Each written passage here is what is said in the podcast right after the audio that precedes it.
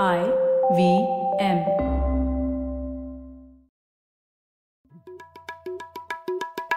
भाई हम हिंदुस्तानियों को बतियाना बड़ा पसंद है। बंगाली में अड्डा उड़िया में खोटी कन्नड़ा में हरटे और हिंदी में पुलियाबाजी। इस कला के लिए हमारी हर भाषा में एक शब्द है। तो प्रणय और मैं तो अक्सर मिलकर पुलियाबाजी करते ही रहते हैं। हमने सोचा कि आपको भी इसमें शामिल कर लिया जाए।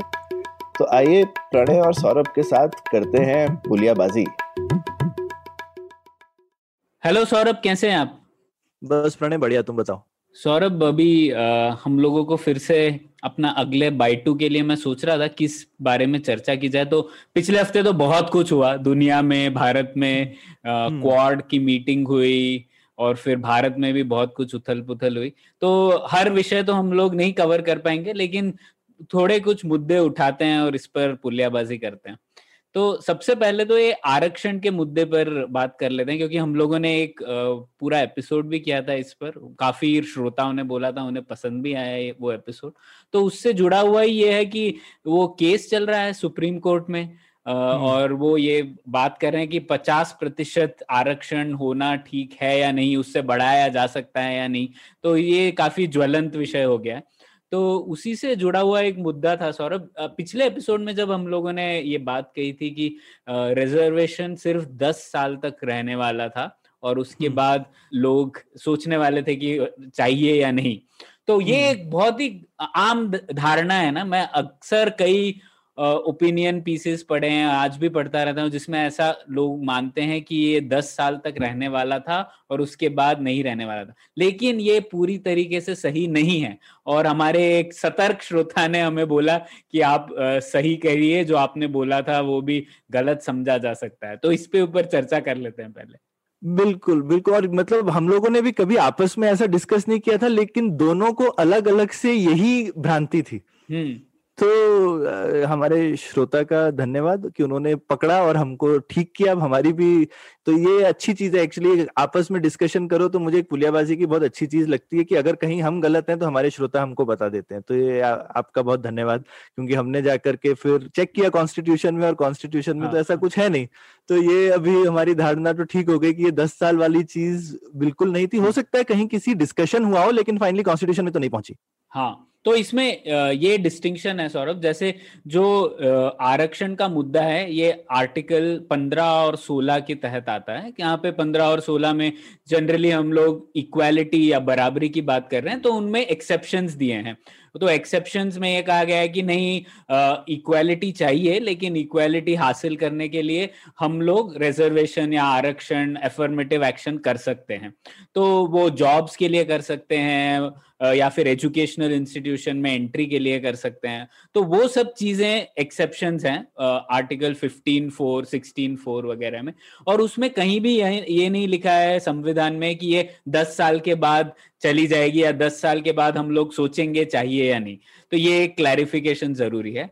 हालाँकि आर्टिकल 334 में ये बात ज़रूर कही गई है कि जो रिप्रेजेंटेशन है मतलब अगर आप विधानसभा और लोकसभा के लिए जो उम्मीदवार नियुक्त करते हैं वहाँ उस मुद्दे पर दस साल के लिए ही आरक्षण रहेगा और उसके बाद अगर ज़रूरत हो तो कंसिडर किया जाएगा। तो वो सनसेट क्लॉज है लेकिन वो सनसेट क्लॉज सिर्फ़ विधानसभा और लोकसभा के इलेक्शन वाली सीट के रिजर्वेशन के लिए है। वो जॉब्स या फिर एजुकेशनल इंस्टीट्यूशंस वगैरह के लिए नहीं। है और उसमें तो मेरे को लगता है कि आई I मीन mean, अगर तुम पुणे पैक्ट वगैरह को देखो तो अंबेडकर ने मतलब वो वाटर डाउन होता ही गया। पुणे पैक्ट में अंबेडकर ने क्या नेगोशिएट किया था गांधी के साथ और इन वे पूरे हिंदू समाज के साथ क्योंकि उसमें मदन मोहन मालवीय से लेके सब बड़े बड़े दिग्गज लोगों ने साइन किया था पुणे पैक्ट। और उससे जब वो रिजर्वेशन हुआ तो सिर्फ़ कॉन्स्टिट्युएंसी का रिजर्वेशन रह गया उसमें भी सनसेट क्लॉज हुआ। तो एक ये मैं जस्ट हाईलाइट कर रहा था करना चाहता था कि आई I मीन mean, काफ़ी यहाँ पे ऐसा नहीं है कि बहुत कुछ दे दिया टाइप से अंबेडकर ने बहुत कॉम्प्रोमाइज भी किए। जो भी वो मांग रहे थे ऐसा नहीं था कि भाई बस मांगा ही मांगा। मांगा और उसके बाद में जो मिला उसके बीच में थोड़ा बहुत सेटलमेंट वगैरह काफ़ी किया। ठीक है। तो अब आ जाते हैं ये जो सुप्रीम कोर्ट में मुद्दा चल रहा है सौरभ तो ये पचास प्रतिशत जो लिमिट है इसके बारे में आपके क्या विचार हैं? मेरे को जितना याद है ये शायद पचास परसेंट का लिमिट आया था जब आई मीन पहले तो एक्चुअली स्टेट लेवल वगैरह में सबसे पहले शायद तमिलनाडु वगैरह में साठ सत्तर परसेंट रिजर्वेशन एक टाइम पे चले गए थे। हाँ, और उसके तो, बाद मुझे लगता है कि सुप्रीम कोर्ट ने ऐसा एक मतलब जिसको बोलते हैं ना सुप्रीम कोर्ट तो अक्सर एक पंचायती टाइप का जस्टिस करता ही है ना ऐसा भाई चलो तुम ये मांग रहे हो तुम ये मांग रहे हो अच्छा भाई पचास परसेंट में जितना लेना है ले लो। उसका हम्म। कोई लॉजिक वॉजिक नहीं था मेरे हिसाब से इट वॉज़ जस्ट समथिंग जो कि शायद अपियर्स फेयर कि चलो हम्म। भाई पचास परसेंट से ज़्यादा क्योंकि अदरवाइज़ बाकी लोग हल्ला ये मचा रहे थे कि भाई सभी सीटें रिज़र्व हो जाएँगी तो इसका क्या मतलब है फिर हम्म। तो उन्होंने कहा भाई पचास परसेंट की सीलिंग है इसका कोई लॉजिक नहीं है पचास क्यों चालीस क्यों नहीं साठ क्यों नहीं सत्तर क्यों नहीं कोई मीन ये कोई मैजिक नंबर तो नहीं है पर उन्होंने बोला कि भाई देखो आधा कर देते हैं आधा छोड़ देते हैं नहीं सौरभ इसमें मुझे ये नैरेटिव्स का भी बहुत बड़ा रोल लगता है। पचास प्रतिशत शायद ठीक लगता है। हाँ, मतलब आधे इधर आधा उस तरह आधा से। आधे हम्म। से ज़्यादा कर दो ना तो अलग एक माइंडसेट हो जाता है। तो हाँ, इसमें मतलब ये जो नेगोशिएशन था उसमें पचास नंबर का बहुत महत्व लगता है मुझे। आ, हम्म। क्योंकि अब आप वैसे देखिए तो जब... ना मतलब ना तेरी ना मेरी चल फिफ्टी फिफ्टी हाँ। तो वही अभी सुप्रीम कोर्ट में यही केस चल रहा है कि 50 प्रतिशत से अधिक होना चाहिए कि नहीं आरक्षण को। और सब पॉलिटिकल पार्टीज़ भी उसके मत में ही हैं और अब तो लोग रिजर्वेशन डोमिसाइल के बेसिस पर भी करना चाहते हैं सब पॉलिटिकल पार्टीज़ और आप देखते हैं ना, जैसे ही जो इकोनॉमिक ग्रोथ की स्टोरी कम होती है तो लोग सब चाहने लगते हैं कि अब गवर्नमेंट जॉब देगा वही एक सहारा बच जाता है। तो उस जो होड़ रहती है रिजर्वेशन की वो और बढ़ जाती है। तो आप ये देख रहे हैं पिछले दस साल से हमारी जो लड़खड़ाती अर्थव्यवस्था है उसका एक नतीजा यही निकल रहा है कि अब आरक्षण बढ़ने वाले हैं और इसीलिए ये चल रहा है। हाँ और आपने कहा तमिलनाडु में हाँ उनहत्तर प्रतिशत है रिजर्वेशन तो पर वो चैलेंज हुआ, पर फिर भी वो चलता रहा। तो अब सुप्रीम कोर्ट उसको भी देखने वाला है कि वो जायज़ है कि नहीं, और वो सब बड़ा मुद्दा चल रहा है। और ये सबसे पहले मतलब अभी तक का जो 50 परसेंट नेगोशिएटेड सेटलमेंट था, वो एक इंद्र साहनी जजमेंट है। उसके तहत आता है उन्नीस सौ तिरानवे का जजमेंट है। और बहुत ही अच्छा जजमेंट है मतलब बहुत डिटेल्ड है। अभी भी मैं पढ़ रहा हूँ बहुत सारे तो हमारे जज भी कितनी बड़ी बड़ी जजमेंट देते हैं सौरभ। हाँ, किताब लिखने लायक। तो वो तो मैं पढ़ रहा हूँ आधा ही पहुँचा हूँ उसमें।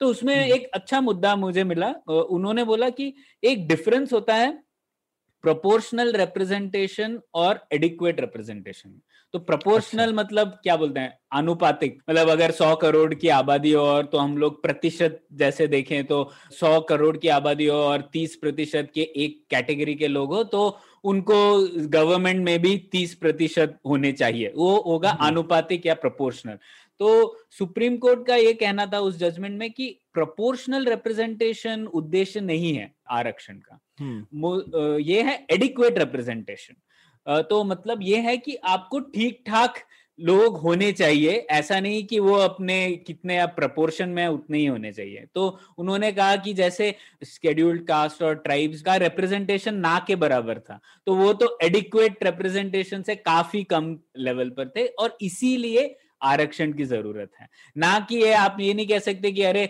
यूनिवर्सिटी में हमारे यहाँ पर इतने ओबीसी हैं या इतने शेड्यूल्ड कास्ट है। तो इतने ही प्रपोर्शन में आपकी डिपार्टमेंट या यूनिवर्सिटी में भी लोग होने लेकिन शुरू में लेकिन कॉन्स्टिट्यूशन में प्रपोर्शन के हिसाब से ही दिया गया था ना जो बाईस परसेंट था। हाँ जो हाँ, साढ़े बाईस परसेंट का नंबर आया था पंद्रह परसेंट शेड्यूल कास्ट और साढ़े सात परसेंट शेड्यूल ट्राइब वो पॉपुलेशन को देख करके दिया गया था। तो उसका भी बेसिस है। और हम्म। मुझे लगता है इन वे सुप्रीम कोर्ट ने आकर के वो नैरेटिव को चेंज किया। हाँ क्योंकि अब वो तो ज़्यादा आने लगा ना। लोग अब सब मांगने लगे। क्योंकि उसके बाद बाकी पचास परसेंट ओबीसी है ना? हाँ। तो अगर OBC plus S C S T करेंगे तो वो सत्तर परसेंट होना ही है साढ़े सत्तर परसेंट हम्म। के राइट सत्तर पचहत्तर परसेंट जाना ही है अगर वो ये लॉजिक चलता हाँ. तो ये मेरे ख्याल से एक आई मीन इसलिए मैं कह रहा हूँ इसका कोई लॉजिक नहीं है और मेरे ख्याल से जजेस जो सुप्रीम कोर्ट के जजेस तो काफ़ी मेरे हिसाब से थोड़े नेगोशिएटर ज़्यादा लगते हैं मुझे और जजेस कम लगते हैं तो उन्होंने ये थोड़ा एक नेगोशिएटेड सेटलमेंट करने की कोशिश करी और मेरे ख्याल से चेंज करने की कोशिश करी नैरेटिव को। तो वही वो चल रहा है अभी क्या होता है उसका देखना पड़ेगा। हाँ, हम्म। और हाँ वैसे तब जब ये डिस्कशन हो रहा था तो ओबीसी के जो नंबर्स काउंट किए थे वो सब मिला के टोटल रिजर्वेशन बहत्तर प्रतिशत तक होना चाहिए था हम्म, अगर हम हम्म। प्रोपोर्शनल की बात करें पर वो पचास प्रतिशत तक नेगोशिएट हो गया और उसके बाद तो ओबीसी की डेफिनेशन हर स्टेट में बदली है तो कई स्टेट हाँ, और वो नई नई कास्ट ऐड करते रहते हैं हर साल नई कास्ट ऐड होती रहती है इसमें कि किसी को भी आ, लेकिन और आई थिंक इसके बाद तनाव थोड़ा कम हो गया लोगों को लगा करते रहो आप नई कास्ट अब एक तरीके का आई थिंक सोसाइटी में एक बैलेंस बन गया कि भाई सबने मान लिया पचास परसेंट तो है ही। हम्म, और मुझे एक और चीज़ लगती है कि एक परसेंटेज से ज़्यादा थोड़ी नंबर ऑफ़ सीट्स के हिसाब से देखें तो तिरानवे में जितनी भी सीटें थी इंडिया में आज उससे दस गुना ज़्यादा सीटें हैं। हम्म, ठीक है? ओवरऑल हम्म, तो सब तबकों के लिए जो अपॉर्चुनिटी है वो तो बढ़ी ही है ना कम तो किसी के लिए नहीं हुई है। हम्म, तो एक मेरे को लगता है कि ये भी याद रखना चाहिए मतलब हमेशा ये नहीं देखना चाहिए कि कुछ कम हो गया या वो हो गया। उस समय अगर शायद दस पंद्रह हज़ार सीटें थी तो आज लाखों में है सीटें हम्म, सबके लिए। हम्म तो परसेंटेज चाहे ऊपर नीचे हो लेकिन अ, मेरे हिसाब से हर तबके के लिए समाज में अपॉर्चुनिटी बढ़ी है घटी किसी के लिए नहीं है। ये बहुत अच्छी बात कही सौरभ आपने लेकिन इस तरीके से देखा नहीं जा रहा है। अब तो आप देख रहे हैं ना हरियाणा में लोकल रिजर्वेशन हो गया आंध्र प्रदेश में हो गया हाँ, हम्म, कर्नाटका में हो गया महाराष्ट्र में बात चल रही है तो मध्य प्रदेश में भी ये बात चल रही है। तो हर राज्य अब सिर्फ़ कास्ट बेसिस पर रिजर्वेशन नहीं अब ये भी रिजर्वेशन चाहते हैं कि आप कहाँ से हैं उस पर। और हाँ, खैर यूनियन गवर्नमेंट ने इकोनॉमिकली वीकर सेक्शंस के लिए भी रिजर्वेशन का मुद्दा उठाया ही है। तो ये बढ़ते ही जा रहा है सौरभ। आपको क्या लगता है ये सही कदम है या नहीं? मुझे तो लगता है बिल्कुल नहीं खासकर इकोनॉमिकली वीकर सेक्शन मुझे लगता है कि सरकार इनफैक्ट जब हम आज की डेट में डीबीटी वगैरह की बात करते हैं तो जो इकोनॉमिकली वीक है उसका तो बहुत अच्छा तरीका है ना उनको पैसे दे दीजिए। हम्म। है ना? तो मुझे लगता है कि स्कॉलरशिप्स दीजिए और तो इकोनॉमिक तो मुझे लगता है और इन चीज़ों को मिक्स तो करना ही नहीं चाहिए। हम भूल जाते हैं कि रीजन क्या है। हम्म, दलितों को इसलिए आरक्षण दिया गया क्योंकि उन आई मीन एक तरीके का जिसको बोलते हैं थोड़ा सा आई मीन जो पास्ट इनजस्टिस था उस पूरी सोसाइटी के साथ में मतलब उनके साथ तो इनह्यूमन ट्रीटमेंट था ना इतने हम्म। सैकड़ों साल तक। हम्म, तो इतने सैकड़ों सालों के इनह्यूमन ट्रीटमेंट के लिए हमने कुछ स्पेशल कदम उठाया। हम्म, फिर आप सब चीज़ को उससे जोड़ते रहे तो मुझे लगता है वो ठीक नहीं है। मतलब हम हम्म। अपने पिछले एपिसोड में जैसे डिस्कस कर रहे थे कि हिंदुस्तान में ये एक ही कम्युनिटी है ना जिनको घोड़ा चढ़ने पे हो सकता है कि दूल्हे को क्या पूरी बारात को बारात की हत्या कर दी जाए। हम्म, ये किसी ओबीसी कम्युनिटी के साथ नहीं होगा इंडिया में है ना? किसी मुस्लिम के साथ नहीं होगा किसी बुद्धिस्ट के साथ नहीं होगा। तो इसका कोई ताल्लुक नहीं है रिलीजन से और कास्ट से बट कास्ट सिस्टम के बाहर होने से। है हम्म, हम्म, तो एक स्पेशल अत्याचार जब जिस कम्युनिटी के साथ हुआ है तो उनके लिए अगर कुछ एक स्पेशल कुछ किया जाए तो अब मेरे को लगता है वो ठीक ही किया था। हम्म। और फिर उसको एज अ बेसिस बना करके सब लोग बोले हम भी तो ये इस बात पे नहीं है कि आज कौन लोग अभाव में आज अभाव में तो उसका तो इलाज है ना। सरकार कह ही रही है कि अगर आज की डेट में हमको लगता है कि कोई किसी अभाव में तो आप उनको स्कॉलरशिप्स भी दे सकते हैं उनको आप कोचिंग के लिए भी एक्स्ट्रा हेल्प दे सकते हैं उनके लिए आप एक्स्ट्रा क्लासेस चला सकते हैं बहुत कुछ कर सकते हैं। हम्म, हम्म, लेकिन जो एक तरीके का जो सोशल डिसएडवांटेज है सैकड़ों सालों का वो करना बहुत मुश्किल होता है वो सिर्फ़ पैसे से नहीं भर पाता।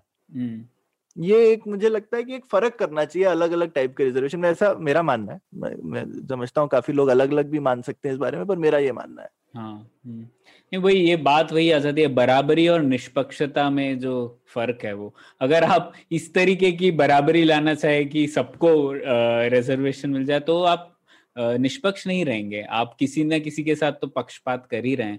और ये भी है कि हाँ आपने जो कहा मैं भी उससे सहमत ही हूँ।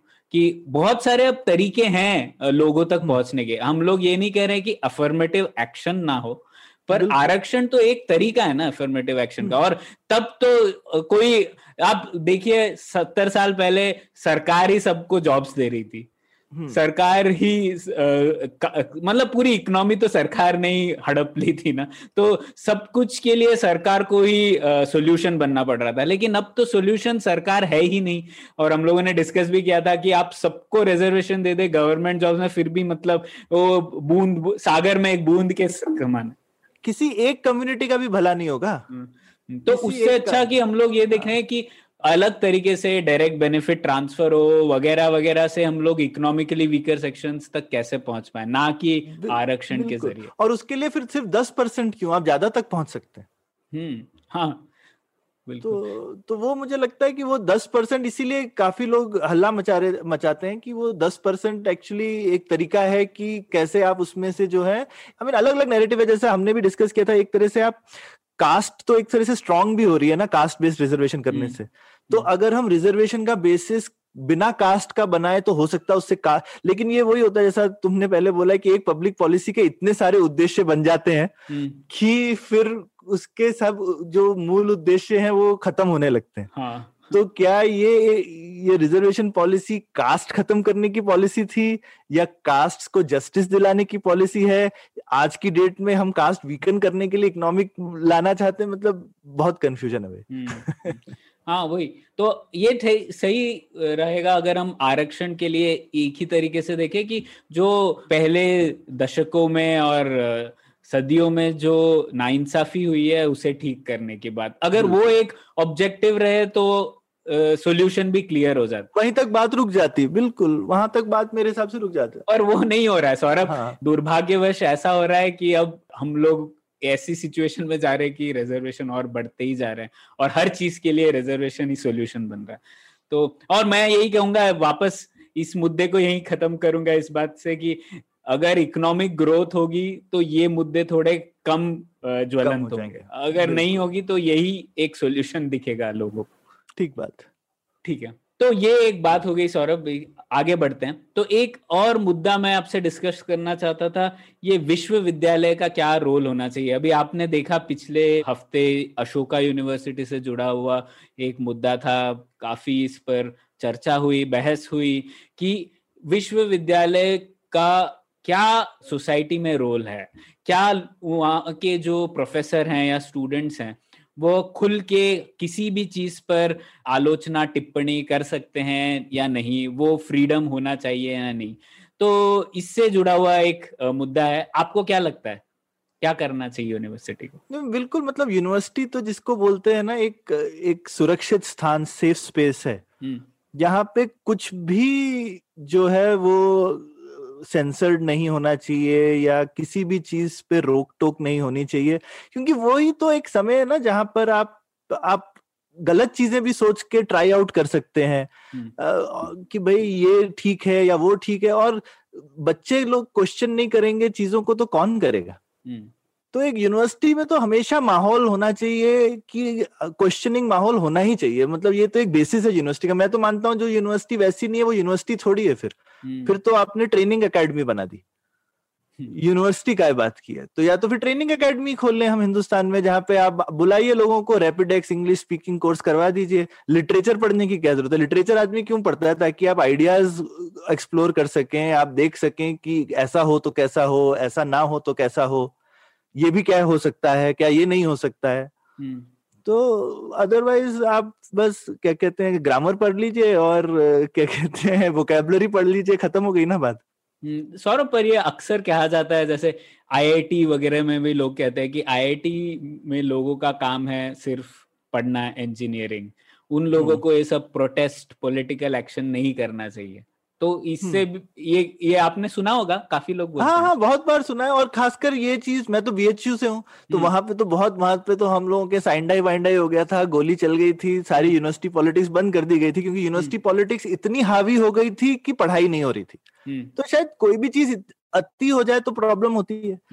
पर लेकिन मुझे लगता है कि यूनिवर्सिटी में नहीं पॉलिटिक्स होगी तो कहाँ होगी भाई? ठीक है मतलब हम क्या चाहते हैं कि हमारे जो यंग लोग हैं वो पॉलिटिक्स ना करें एक तो पॉलिटिक्स को हम ऐसे गंदा जो शब्द बना दें हाँ। उसके बाद में पॉलिटिक्स में चोर उचक के लोग आए फिर बोले देखो पॉलिटिशियन कितने खराब लोग होते हैं हाँ। अरे भाई यूनिवर्सिटीज में ही तो फ्यूचर नेता पनपने चाहिए है ना तो यूनिवर्सिटीज में तो मुझे लगता है पॉलिटिक्स होनी ही चाहिए आ, लेकिन ठीक है क्या कहते हैं हर चीज़ का लाइफ में शायद बैलेंस होता है लेकिन बैलेंस बिगड़ने का ये मतलब थोड़ी है कि आप बंद ही कर दीजिए वो भी। तो दूसरा एक्सट्रीम हो गया और अब राजनीति तो तीन लोग जब मिल जाए तो शुरू हो जाती है तो आप हाँ, बंद करने का मतलब क्या है? बिल्कुल किसी और तरह से किसी हाँ। और तरह से होने और कौन सी बीएचयू पे राजनीति बंद हो गई थी ऐसा कुछ तो नहीं था। लेकिन ठीक है आपने स्टूडेंट्स को बोल दिया था कि आप मत किया कीजिए वगैरह तो लेकिन मुझे लगता है कि राजनीति और हमारे कॉलेज के कितने लोग पॉलिटिक्स में पुराने लोग अब नए वाले कैसे आएँगे? पुराने हमारे बीएचयू के कितने स्टूडेंट्स जो हैं उन्होंने और और हमारे यूनिवर्सिटी में काफ़ी प्राइड था कि भाई बीएचयू के छात्र जो हैं वो हर क्षेत्र में जाकर के देश का सहयोग करते हैं वो राजनीति भी उसमें से एक है हम्म। अब आप उस एक इतना बड़ा एरिया निकाल देंगे तो कैसे चलेगा अब यूके में ऑक्सफोर्ड और कैम्ब्रिज से सबसे ज़्यादा पॉलिटिशियंस आते हैं ना हम्म। और सौरभ, एक जैसा और एक इम्पोर्टेंट डिफरेंस है, इसका मतलब ये नहीं है कि यूनिवर्सिटी के खुद के वैल्यूज़ नहीं होंगे। जैसे अब जेएनयू को कहा जाता है अक्सर कि वो लेफ्टिस्ट व्यू से ज़्यादा उनका उस तरफ़ लीनिंग है। और कई यूनिवर्सिटी का हो सकता है दूसरी तरफ़ लीनिंग हो, जैसा रिलीजियस लीनिंग हो। तो यूनिवर्सिटी का लीनिंग हो सकता है, नहीं हो सकता है, मुझे पता नहीं। आपको क्या लगता है इस बारे में? मुझे लगता है ऑफिशियली तो नहीं होना चाहिए। तो मुझे लगता है यूनिवर्सिटी का कोई ऑफिशियल लीनिंग नहीं हो सकता लेकिन ऑब्वियसली एक चीज़ होती है किसी यूनिवर्सिटी में किसी का पलड़ा भारी होता है अब ज़्यादातर यूनिवर्सिटी लेफ़्ट होती है बाय द वे क्यों होती है एक ये भी समझना चाहिए अरे भाई यंग बच्चा लेफ्टिस्ट नहीं होगा तो बुढ़े होकर होगा क्या हम्म। हम्म। हाँ मतलब यंग बच्चा तो लेफ्टिस्ट मतलब एक एक जो लेफ्टिस्ट थोड़ी एक दिल की चीज़ होती है जैसा एक मेरे पास विशाल भारद्वाज का इंटरव्यू याद है वो कहता है कि भाई उसको किसी ने पूछा कि आपकी फ़िल्में लेफ्टिस्ट क्यों होती है। कहता है फ़िल्म कैसे लेफ्टिस्ट नहीं होगी? फ़िल्म में संवेदना होगी। आप हाँ। बोलेंगे कि छोटे आदमी का साथ दो आप हम्म। बोलोगे कि गरीब के फेवर में कुछ करो कहता है कि अदरवाइज़ तो बड़े ही ड्राई और कहता है तो जो जब आप दिल की दिल से कुछ करेंगे तो वो अपने आप थोड़ा लेफ़्ट हो जाएगा वो, वो तो थोड़ा पोएटिक है तो कहता है दिल तो लेफ़्ट में ही होता है एंड ऑल दैट बट ठीक है ठीक है तो वो खैर विशाल भारद्वाज है पर हम्म। पर उसमें एक उसमें एक बात है आप देखिए ज़्यादातर लेखक आर्टिस्ट वगैरह अब बीएचयू में मैं देखता था कि हमारे आईटी जो वहाँ पे इंजीनियरिंग कॉलेज वगैरह था उसमें ज़्यादा लेफ्टिस्ट नहीं थे लेकिन जितने भी आर्टिस्ट लोग थे वो ज़्यादा लेफ्टिस्ट थे हुँ, हम्म। और ये बॉलीवुड में भी रहा है सौरभ।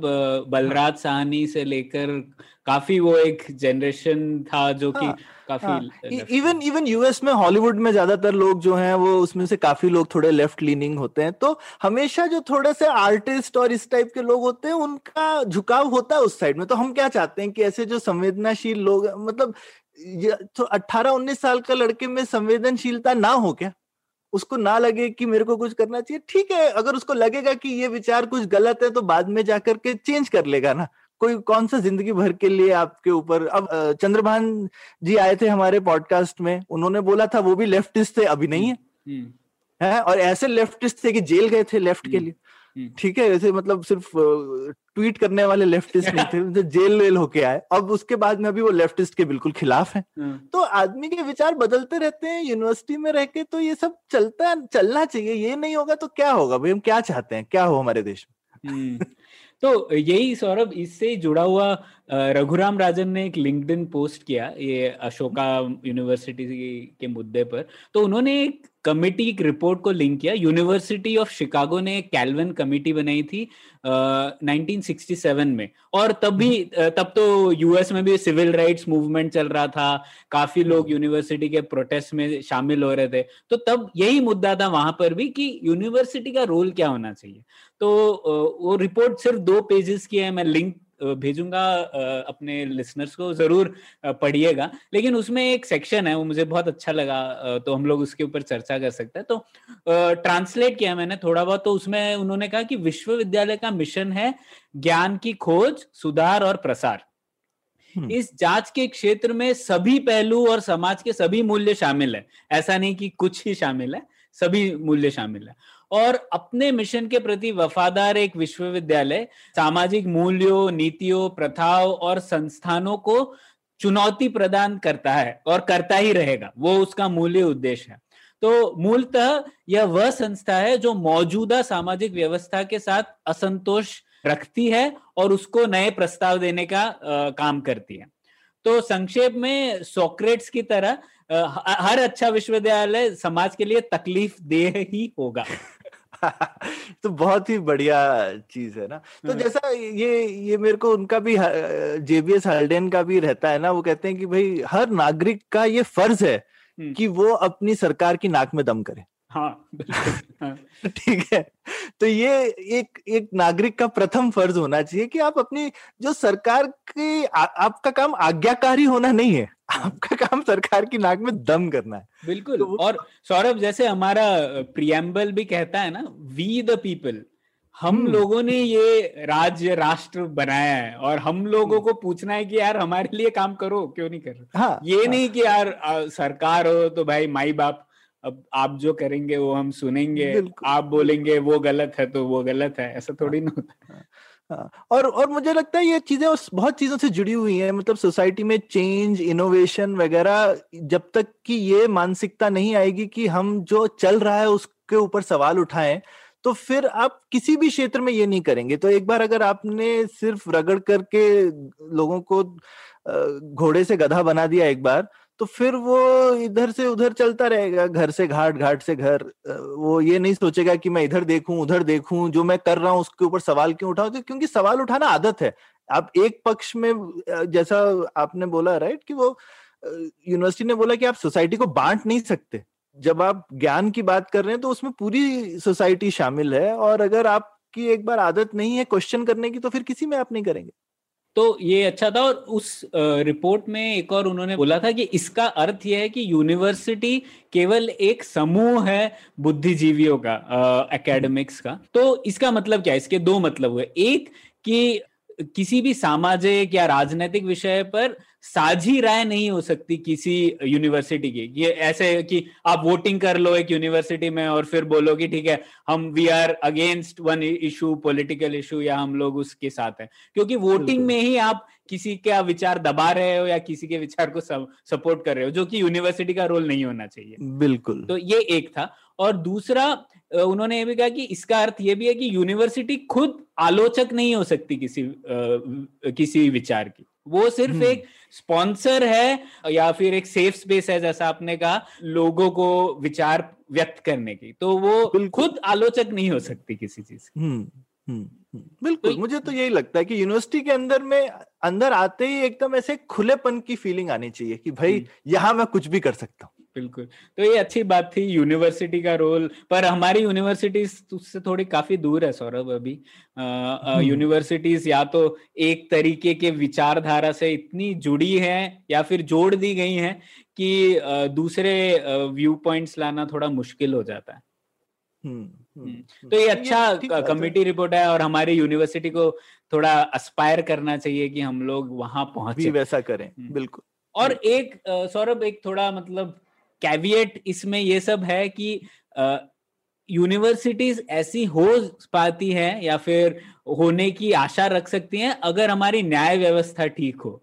अगर हमारी न्याय व्यवस्था फ्रीडम ना दे पाए तो फिर यूनिवर्सिटीज खुद चरमरा जाएँगी। यूनिवर्सिटीज भी क्या कर सकती है? यूनिवर्सिटीज या तो लोगों को स्थगित कर देगी जो अपने विचार अलग से रख रहे हैं या फिर अ, क्या कर सकते हैं ना यूनिवर्सिटीज भी इतनी पावरफुल तो है नहीं तो वो भी हाँ. एक। ज़रूरी है कि न्याय व्यवस्था ठीक हो मुझे आज़ादी से बोलने की सहमति होनी चाहिए मैं खुल के बोल सकता हूँ और ऐसा नहीं होगा कि लोग यूनिवर्सिटी का कुछ परमिशन छीन लेंगे या फिर बोल देंगे कि यहाँ यूनिवर्सिटी को आप परमिशन नहीं देंगे या फिर उनके ऊपर केस खोल देंगे। अगर ऐसी चीज़ें होंगी तो फिर तो ये सब बोलने का कोई मुद्दा, कोई सवाल ही नहीं उठता। फिर तो यूनिवर्सिटी खुद को ही सेंसर करने लग जाएँगी।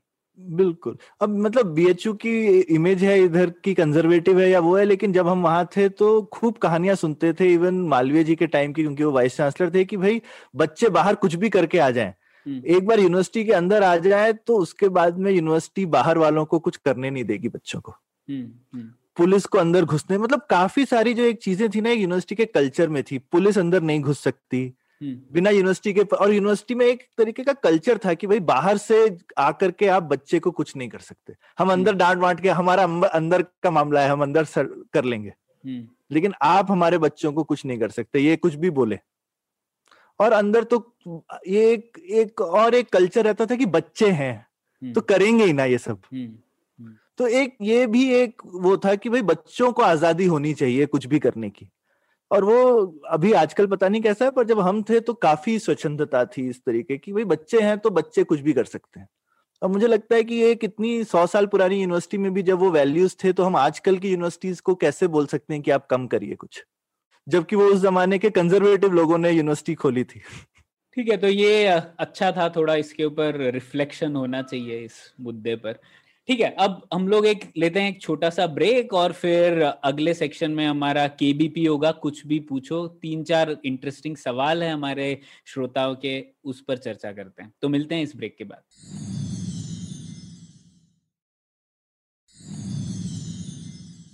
ओके okay, सौरभ तो अब आ, कुछ तीन चार सवाल हैं हमारे श्रोताओं के बड़े दिलचस्प से हैं तो उन पर एक चर्चा हो जाए। तो पहले तो वंदना ने ट्विटर पे पूछा था कि हम लोगों ने आईपीओ करने की बात कही पब्लिक सेक्टर यूनिट को हमारे एक बाई टू एपिसोड में पर उन्होंने क्या पूछा है कि अपनी पीएसयू की आप हालत तो देखिए कैसी है? उनको आईपीओ कैसे होगा उनसे? रिटेल इन्वेस्टर तो कोई इंटरेस्ट ही नहीं दिखाएगा। तो इसके ऊपर आप क्या कहते हैं? मुझे लगता है कि काफ़ी तरीके के पीएसयू हैं स्पेशली काफ़ी सारे अच्छे भी हैं बुरे भी हैं हर टाइप के तो ये एक तरीके का इनफैक्ट इंसेंटिव बन जाएगा मुझे लगता है कि जैसे आप बोलेंगे कि ये पॉलिसी है तो हम्म। अगर किसी पीएसयू का आईपीओ नहीं हो पा रहा है तो वहाँ के एम्प्लॉयज़ खुद पूछेंगे ना अरे हमारा क्यों नहीं हो रहा है बगल वाले का तो हो गया हम्म, हम्म। और सबको होना चाहिए तो ये एक तरीके का मुझे लगता है कि बहुत अच्छा मापदंड बन जाएगा जिसके लिए सब एस्पायर करेंगे तो ये एक ऐसी पॉलिसी है जो सबको ऊपर खींचेगी हम्म।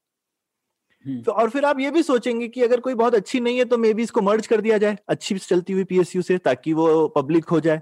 तो अगर ये मुझे लगता है कि ऐसी पॉलिसी है जिससे सब पीएसयू चाहे वो बुरी भी हो आज की डेट में पर वो कल को अपने को अच्छा करने की कोशिश करेगी क्योंकि इतना फाइनेंशियल इंसेंटिव है सबके लिए। सरकार के लिए मैनेजमेंट के लिए एम्प्लॉयज़ के लिए कि हमारा भी आईपीओ हो जाए कल को। तो आज नहीं हो रहा है उससे कोई फ़र्क नहीं पड़ता पर ये पॉलिसी फिर भी उनको मदद करेगी। बिल्कुल।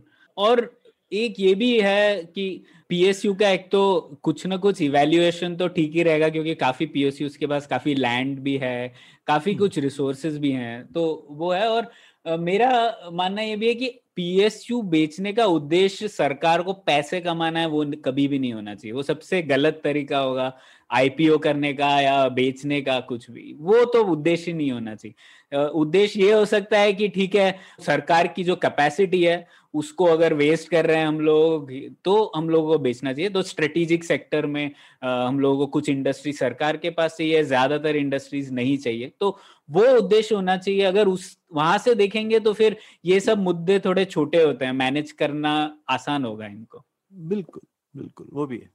ठीक है। तो ये आ, वंदना का सवाल था। दूसरा एक निखिल शर्मा का सवाल था सौरभ उन्होंने पूछा था कि क्या एक गरीब और अशिक्षित समाज जैसे भारत है वहाँ पर लोकतांत्रिक एस्टेब्लिशमेंट हो सकती है या नहीं? कि एक गरीब और अशिक्षित समाज में लोकतंत्र हो ही नहीं सकता। तो आपको क्या ये तो शायद वैसे इंडिपेंडेंस से चल रही है ये डिबेट अभी भी चल ही रही है।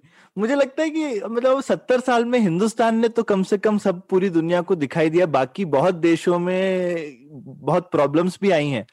लेकिन मुझे लगता है कि हिंदुस्तान एक शाइनिंग एग्ज़ाम्पल है कि और खासकर यहाँ का जो गरीब और अशिक्षित इंसान है, उसको लोकतंत्र की ज़्यादा अहमियत समझ में आती है, क्योंकि इसके बिना उनका क्या होगा? हम्म। तो उनको बहुत अच्छे से पता है कि ये जो वोट करना और वोट करके अपनी ताकत दिखाना वरना बाकी जितने भी सिस्टम है उन सब में जो गरीब और अशिक्षित लोग हैं उन्हीं को तो सबसे ज़्यादा रौंदा जाएगा हम्म। यहाँ पे कम से कम जो गरीब और अशिक्षित आदमी है उसको लगता है कि मेरे पास भी कुछ ताकत है मैं भी अपनी अगर मेरे साथ कुछ गलत हो रहा है तो मैं उसको दिखा सकता हूँ हम्म। इंदिरा गांधी ने इमरजेंसी लगा दी थी तो हिंदुस्तान के गरीब और अशिक्षित समाज ने ही उसको निकाल के बाहर किया था ना हम्म। जो बाकी अमीर और मिडिल क्लास इंडिया का जितना छोटा मोटा था, वो सब वो सब तो पावर के दूसरी साइड में जाने की कोशिश कर रहा था। चलो, अब नया पावर आ गया, अब मैं कैसे कोशिश करूँ कि मैं पावर वाली साइड में पहुँच जाऊँ और मुझे कुछ ना हो? लेकिन किसने ये सोचा और किसने तख्ता पलट किया उस टाइम पे? वो हिंदुस्तान का गरीब और अशिक्षित समाज था। हमको उन्हीं लोगों के लिए, उन्हीं का शुक्रगुजार होना चाहिए कि उन्होंने हिंदुस्तान की डेमोक्रेसी बचाई। तो उनके भरोसे तो हिंदुस्तान की डेमोक्रेसी चल रही है। हम उनको उनको हम कैसे बोल सकते हैं कि तुम्हारी वजह से कुछ खराब हो रहा है? बिल्कुल, और आप वैसे देखें तो पिछले सत्तर साल में भारत तो सबकी प्रगति ही हुई है ना? तो हम लोग कैसे ये डेमोक्रेसी की वजह से हम लोग पॉजिटिव ही हुए हैं, जहाँ हम लोग थे 1950 में। आप किसी भी इंडिकेटर को देख लीजिए डेथ रेट आप इन्फेंट मोर्टेलिटी रेट किसी भी चीज़ को देख लीजिए, हम लोगों की प्रगति ही हुई है। तो कोई शक नहीं है उसमें कि डेमोक्रेसी को भारत ने दिखाया है कि कैसे सक्सेसफुल किया जा सकता है। और हम लोगों ने पहला एपिसोड या दूसरा एपिसोड किया था सौरभ ये रिपब्लिक क्या बला है उस नाम से? हम्म। और उसमें हम लोगों ने कहा था कि मुद्दा ये नहीं है कि लोकतंत्र की वजह से हमें नुकसान हुआ है। मुद्दा ये है कि गणतंत्र को हमें हिफाजत से रखना है। और गणतंत्र ही है जो इंडिविजुअल्स को शक्ति देता है कहता है कि आपको आज़ादी है और ये संविधान आपकी रक्षा करेगा। तो वहाँ पर शायद हम लोग थोड़े कमज़ोर हो रहे हैं। जैसे जैसे आगे बढ़ रहे हैं तो उस, वहाँ पे कंसंट्रेट करना है। लोकतंत्र तो ठीक चल रहा है, लोकतंत्र में कोई प्रॉब्लम नहीं है भारत बिल्कुल। और काफ़ी लोग चाइना वाइना का एग्ज़ाम्पल देते हैं, या बाकी जो थोड़ी, मैं बोलूँगा होमोजेनस कंट्रीज़ हैं, जहाँ पे बहुत एक जैसे लोग हैं। जैसे साउथ कोरिया हो गया, ये हो गया, जहाँ पे काफ़ी टाइम खराब भी चला, फिर उन्होंने अच्छा चला लिया डिक्टेटरशिप में उन्होंने अच्छा किया। पर ऐसे जो होता है ना हमेशा दूर के ढोर सुहावने लगते हैं। मतलब ऐसा क्यों लगता है? और हिंदुस्तान में बिना डेमोक्रेसी के क्या हमारा अफ्रीका जैसा सिविल वॉर जैसा हाल नहीं हो सकता था। या साउथ अमेरिका जैसा हाल नहीं हो सकता था? तो कोई हम सिर्फ़ ऐसी चीज़ें देखते रहे कि हाँ उनका थोड़ा ठीक लग रहा है और वो भी वो ठीक हमको दूर से देख के लग रहा है ना। हम वहाँ हाँ। के अगर हम चाइना के तिब्बतन होते तो हमको लगता है कि हमारे साथ बहुत अच्छा हो रहा है क्या? या फिर हम वहाँ के शिंजियांग प्रोविंस के रहने वाले होते या हांगकांग के होते तो हमको लगता है हमारे साथ कुछ ठीक हो रहा है क्या? हांगकांग छोड़िए अगर आप हान भी होते और अगर आपको बेजिंग सिटी का परमिट नहीं मिलता हुकोव नहीं मिलता तो आपकी हम्म। क्या हालत होती? आप क्या हालत होती? तो वही हम लोग वहाँ दूर से अच्छा दिखता है। नंबर देखते हैं ना जब इकोनॉमिक हाँ, ग्रोथ हाँ, के तो अच्छे लगते हैं हाँ, टोटल टोटल नंबर दिखते रहते हैं तो बहुत अच्छा लगता है। तो ये सब मुझे लगता है कि हिंदुस्तान की जो अपनी अपनी जो हमारी रियलिटी है और जो हमारी एक तरीके की हाइपर डाइवर्सिटी है जहाँ पे चार हज़ार कास्ट हैं और चार हज़ार टाइप के लोग हैं जो कि आपस में शादी तक नहीं करते हैं और वो इतने अच्छे से रह रहे हैं। तो तो ये ये भी एक अचीवमेंट है और उसमें डेमोक्रेसी का ही बहुत बड़ा हाथ है। ठीक है सौरभ तो आज का एपिसोड यहीं खत्म करते हैं। आ, बहुत मज़ा आया और कुछ और सवाल हैं वो और किसी एपिसोड में हम लोग डिस्कस करेंगे बाई टू में। वैसे हम लोग अपने लिस्ट श्रोताओं को ये भी कहते हैं कि ये जो हम लोग हर हफ़्ते दर हफ़्ते कर रहे थे वो अब हम लोग वापस से बदलने वाले हैं और हर आ, दो हफ़्ते में एक एपिसोड रिलीज़ करेंगे जैसा कि पहले करते थे। और बाई टू भी करेंगे कुछ कुछ एपिसोड्स उन दो हफ्तों में एक एपिसोड कभी ना कभी बाई टू वाला भी करेंगे। तो अपने सवाल हमें पूछते रहिएगा और हम लोग उसके आंसर करेंगे धीरे धीरे तो शुक्रिया और ये एपिसोड यहीं खत्म करते हैं। धन्यवाद। उम्मीद है आपको भी मज़ा आया। यह पॉडकास्ट संभव हो पाया है तक्षशिला इंस्टीट्यूशन के सपोर्ट के कारण। तक्षशिला पब्लिक पॉलिसी में शिक्षा और अनुसंधान के लिए स्थापित एक स्वतंत्र संस्था है। आप दुनिया के किसी भी कोने में हो, आपकी उम्र कुछ भी हो, अगर आप पब्लिक पॉलिसी विदेश नीति या टेक्नोलॉजी गवर्नेंस में रुचि रखते हैं तो तक्षशिला की website Takshashila dot org dot in पर उनके कोर्सेज को ज़रूर चेक कीजिए। और अगर आप पुलियाबाजी में शामिल होना चाहते हैं तो हमसे कनेक्ट कीजिए Puliyabaazi at Gmail dot com पर या फिर एट पुलियाबाजी ट्विटर पर। शुक्रिया।